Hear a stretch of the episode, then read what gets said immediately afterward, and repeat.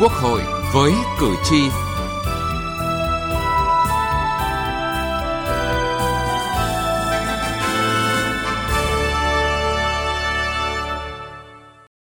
vị và các bạn, dự thảo luật căn cước công dân sửa đổi, nhiều nội dung thông tin trên thẻ căn cước sẽ thay đổi như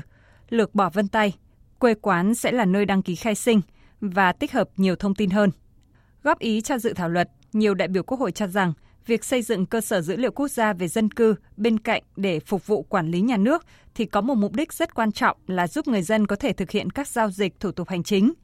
Tuy nhiên, những thông tin này liên quan trực tiếp đến các thông tin của công dân, trong đó có cả những thông tin liên quan đến đời sống riêng tư của công dân. Vì vậy, cơ quan chủ trì soạn thảo cần tiếp tục rà soát để quy định cụ thể những thông tin của công dân ngay trong dự thảo luật nhằm đảm bảo quyền lợi ích của người dân. Chương trình Quốc hội với cử tri hôm nay đề cập nội dung này.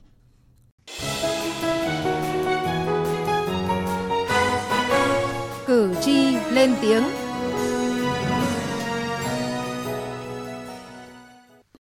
Thưa quý vị và các bạn, hiện nay công dân có nhiều loại giấy tờ tùy thân khác nhau như thẻ căn cước công dân, thẻ bảo hiểm y tế, sổ bảo hiểm xã hội, giấy khai sinh, giấy phép lái xe, thẻ học sinh, sinh viên, thẻ hội viên, thẻ hành nghề. Việc có quá nhiều loại giấy tờ khác nhau được cơ quan có thẩm quyền cấp cho công dân gây ra khó khăn nhất định cho công dân trong việc thực hiện các thủ tục hành chính, sử dụng các tiện ích dịch vụ công.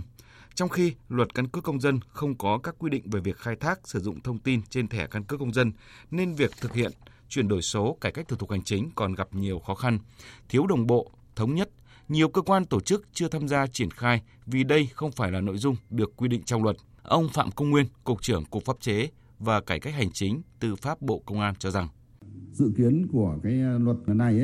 thì các thông tin để cho nó đồng nhất và nó chính xác là cái việc mà chúng ta thay đổi các trường thông tin được in ở trên cái mặt thẻ căn cước công dân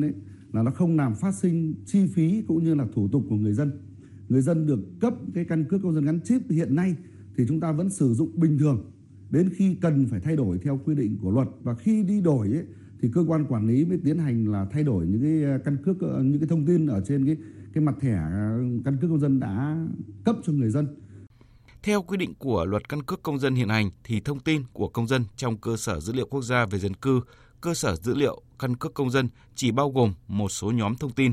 Tuy nhiên, theo ông Vũ Hoàng Liên, Chủ tịch Hiệp hội Internet Việt Nam, việc giới hạn các thông tin trong cơ sở dữ liệu quốc gia về dân cư, cơ sở dữ liệu căn cước công dân theo quy định của luật căn cước công dân sẽ gây khó khăn trong thực hiện đề án số 06, thực hiện chuyển đổi số quốc gia. Thì toàn bộ cái tương tác giữa người dân và chính phủ với lại các cái hoạt động nó có một cái tính minh bạch và đồng thời nó ràng buộc trách nhiệm lẫn nhau. Thực tế mà nó đang đem lại và chắc chắn là chúng ta sẽ còn phải tận dụng rất nhiều. Cuộc sống số, xã hội số, cái đời sống số của Việt Nam liên kết với lại cái môi trường số của toàn cầu. Hiện nay, các quy định của luật căn cước công dân về việc quản lý, vận hành, khai thác sử dụng thông tin trong cơ sở dữ liệu quốc gia về dân cư, cơ sở dữ liệu căn cước công dân còn chưa đầy đủ bao quát. Luật căn cước công dân mới chỉ tập trung vào việc quản lý công dân qua cơ sở dữ liệu căn cước công dân, cơ sở dữ liệu quốc gia về dân cư, qua thẻ căn cước công dân mà chưa có quy định về tài khoản định danh điện tử đối với tổ chức cá nhân trên môi trường điện tử. Quy định pháp luật về các vấn đề trên chủ yếu được quy định ở các văn bản quy phạm pháp luật, hướng dẫn thi hành, văn bản dưới luật. Vì thế, theo luật sư Phan Hòa Nhật, việc sửa đổi luật căn cước công dân là cần thiết nhằm đổi mới căn bản về tổ chức hoạt động quản lý nhà nước về dân cư theo hướng hiện đại, phù hợp với xu hướng phát triển xã hội, người dân có thể thực hiện các giao dịch thủ tục hành chính ở bất cứ nơi nào, không phụ thuộc vào địa giới hành chính. Cơ quan quản lý nhà nước sẽ thuận tiện hơn trong việc quản lý về cư trú, về hộ tịch, về tất cả những vấn đề liên quan đến nhân thân, quyền con người của một con người. Thì công dân cũng trở nên thuận tiện hơn trong việc thực hiện tất cả các việc liên quan đến thủ tục hành chính, liên quan đến quyền của mình. Cho nên là việc này là cần là phải được triển khai, và tôi đánh giá là nó có một cái tác động rất là lớn cho xã hội. Cử tri mong muốn luật căn cước công dân sửa đổi bảo đảm tính bao quát đầy đủ, phù hợp với phạm vi điều chỉnh, đối tượng áp dụng của luật, phù hợp với yêu cầu quản lý và khai thác sử dụng trong các giao dịch của người dân. Cử tri Dương Minh Tiến, thành phố Long Xuyên, tỉnh An Giang và cử tri Phan Huỳnh Châu, thành phố Đà Nẵng cho rằng đồng tình với việc là thực hiện thẻ căn cước tích hợp nhiều thứ, nhưng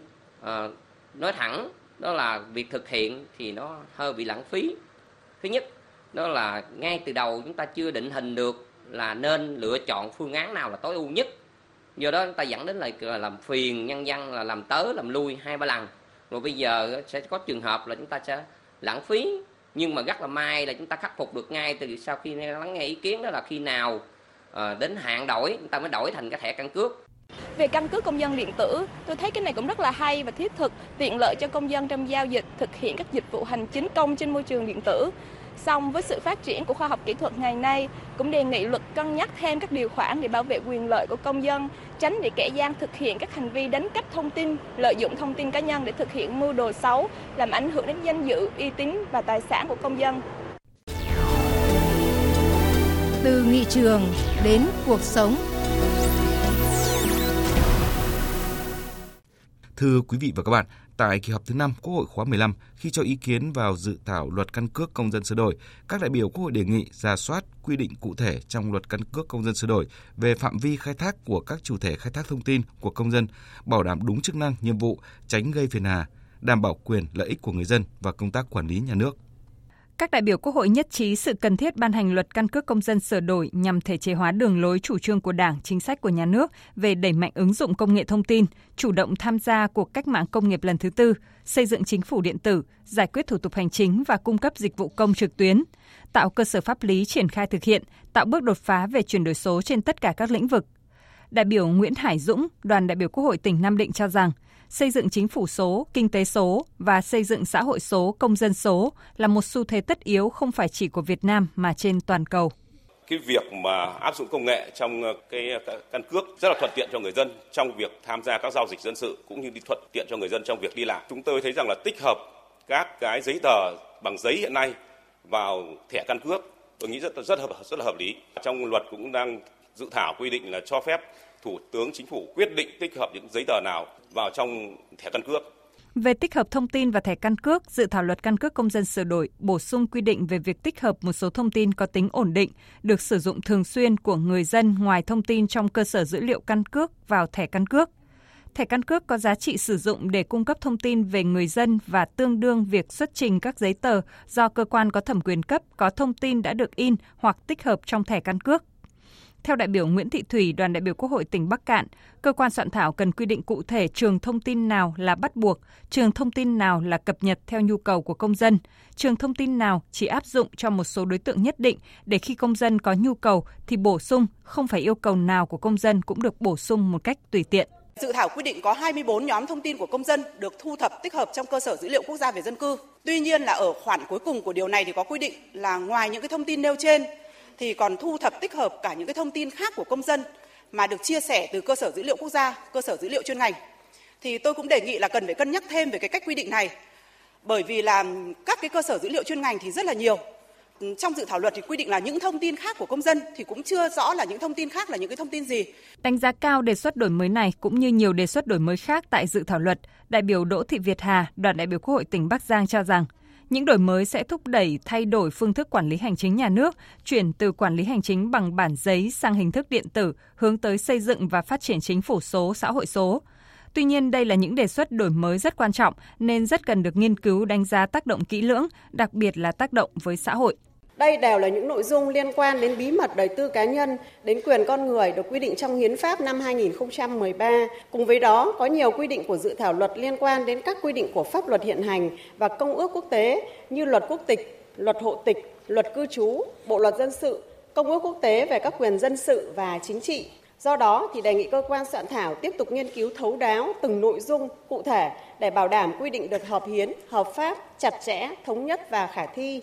Các ý kiến cũng đề nghị quy định rõ thông tin cá nhân trong dữ liệu quốc gia về dân cư, dữ liệu căn cước của cá nhân phải được bảo vệ mật. Ngoại trừ các cơ quan bảo vệ pháp luật khai thác khi cá nhân vi phạm pháp luật, các trường hợp còn lại muốn khai thác dữ liệu phải được sự đồng ý của cá nhân người đó và được sự đồng ý của cơ quan quản lý căn cước, dữ liệu dân cư. Một vấn đề nhận được nhiều ý kiến khác nhau là mở rộng đối tượng áp dụng cấp giấy chứng nhận căn cước cho người gốc Việt Nam đang sinh sống ở Việt Nam nhưng chưa xác định được quốc tịch. Theo đại biểu Trịnh Minh Bình, đoàn đại biểu Quốc hội tỉnh Vĩnh Long, về nguyên tắc căn cước công dân chỉ được cấp cho công dân Việt Nam, do đó việc bổ sung người gốc Việt Nam là chưa đảm bảo thống nhất giữa nội dung và tên gọi của luật. Công dân nước Cộng hòa xã hội chủ nghĩa Việt Nam là người có quốc tịch Việt Nam. Như vậy, người gốc Việt Nam không phải là công dân Việt Nam theo quy định của Hiến pháp. Về nguyên tắc, căn cước công dân chỉ được cấp cho công dân Việt Nam. Do đó, việc bổ sung đối tượng người gốc Việt Nam là chưa đảm bảo thống nhất giữa nội dung và tên gọi của luật. Có quan điểm ngược lại với đại biểu Trịnh Minh Bình, đại biểu Trần Công Phàn, đoàn đại biểu Quốc hội tỉnh Bình Dương cho rằng công dân Việt Nam, Hiến pháp quy định đó là người có quốc tịch Việt Nam, thì chúng ta cấp thẻ căn cước công dân để thể hiện cho một cái là vừa khẳng định đây là công dân Việt Nam. Còn 31.000 người sống ở Việt Nam nhưng mà chưa xác định quốc tịch, chúng ta phải quản lý, nhưng phải có một loại thẻ khác dành riêng để nó phân biệt khác nhau, vì họ chưa là công dân Việt Nam thì tôi quản lý họ, tôi tạo điều kiện cho họ, nhưng họ không được cái thẻ như là thẻ công dân Việt Nam. Giải trình một số vấn đề các đại biểu Quốc hội nêu lên, Bộ trưởng Bộ Công an Tô Lâm cho biết, Ban soạn thảo sẽ tiếp thu tối đa ý kiến của đại biểu, rà soát hoàn thiện dự thảo luật theo đúng quy định của Hiến pháp, không xung đột với các luật khác và phù hợp với luật pháp quốc tế. Đối với quy định tích hợp nhóm thông tin trong thẻ căn cước, Bộ trưởng Tô Lâm cho rằng một số ý kiến đề nghị cân nhắc lựa chọn loại thông tin tích hợp đảm bảo tính khả thi và thực hiện ngay được, không giao cho Thủ tướng Chính phủ quy định mà cái việc tích hợp giấy tờ khác.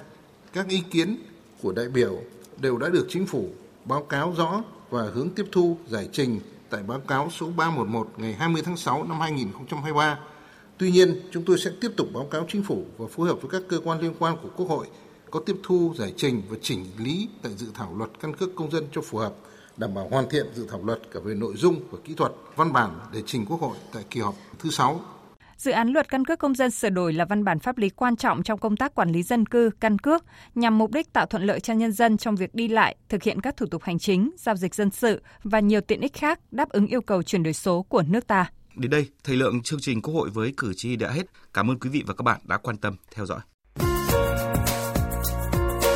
Quy định của pháp luật trợ giúp pháp lý miễn phí cho người dân tộc thiểu số cư trú ở vùng có điều kiện kinh tế xã hội đặc biệt khó khăn. Theo quy định của luật trợ giúp pháp lý thì người dân tộc thiểu số cư trú ở vùng có điều kiện kinh tế xã hội đặc biệt khó khăn hoặc người dân tộc thiểu số là người có công với cách mạng, là người thuộc hộ nghèo, là trẻ em, là người bị buộc tội từ đủ 16 đến dưới 18 tuổi, là người bị buộc tội thuộc hộ cận nghèo hoặc thuộc một trong các trường hợp khác quy định tại khoản 7 điều 7 luật trợ giúp pháp lý sẽ được nhà nước trợ giúp pháp lý hoàn toàn miễn phí, không phải trả tiền, lợi ích vật chất hay lợi ích khác. Khi gặp vướng mắc tranh chấp pháp luật, người dân tộc thiểu số thuộc một trong các trường hợp nêu trên, hãy đến Trung tâm trợ giúp pháp lý nhà nước nơi cư trú hoặc tổ chức tham gia trợ giúp pháp lý để được trợ giúp pháp lý bằng các hình thức sau: tư vấn pháp luật, hướng dẫn, đưa ra ý kiến, giúp soạn thảo văn bản liên quan đến tranh chấp, khiếu nại, vướng mắc pháp luật, hướng dẫn giúp các bên hòa giải, thương lượng, thống nhất hướng giải quyết vụ việc, tham gia tố tụng, bào chữa, bảo vệ quyền và lợi ích hợp pháp trước các cơ quan tiến hành tố tụng, công an, viện kiểm sát, tòa án. Đại diện ngoài tố tụng trước các cơ quan nhà nước có thẩm quyền khác để được bảo vệ quyền và lợi ích hợp pháp cho người được trợ giúp pháp lý. Hiện nay, các tổ chức thực hiện trợ giúp pháp lý cho người dân tộc thiểu số bao gồm 63 trung tâm trợ giúp pháp lý nhà nước trực thuộc Sở Tư pháp, các tỉnh, thành phố trực thuộc Trung ương và các tổ chức tham gia trợ giúp pháp lý. Bạn có thể tìm thông tin liên hệ của các trung tâm trợ giúp pháp lý nhà nước và tổ chức tham gia trợ giúp pháp lý bằng cách truy cập danh sách tổ chức thực hiện trợ giúp pháp lý trên cổng thông tin điện tử Bộ Tư pháp, trang thông tin điện tử trợ giúp pháp lý Việt Nam, trang thông tin điện tử của Sở Tư pháp địa phương, hoặc có thể gọi về Cục Trợ giúp pháp lý Bộ Tư pháp theo số điện thoại 024 6273 9631 để được cung cấp thông tin liên hệ.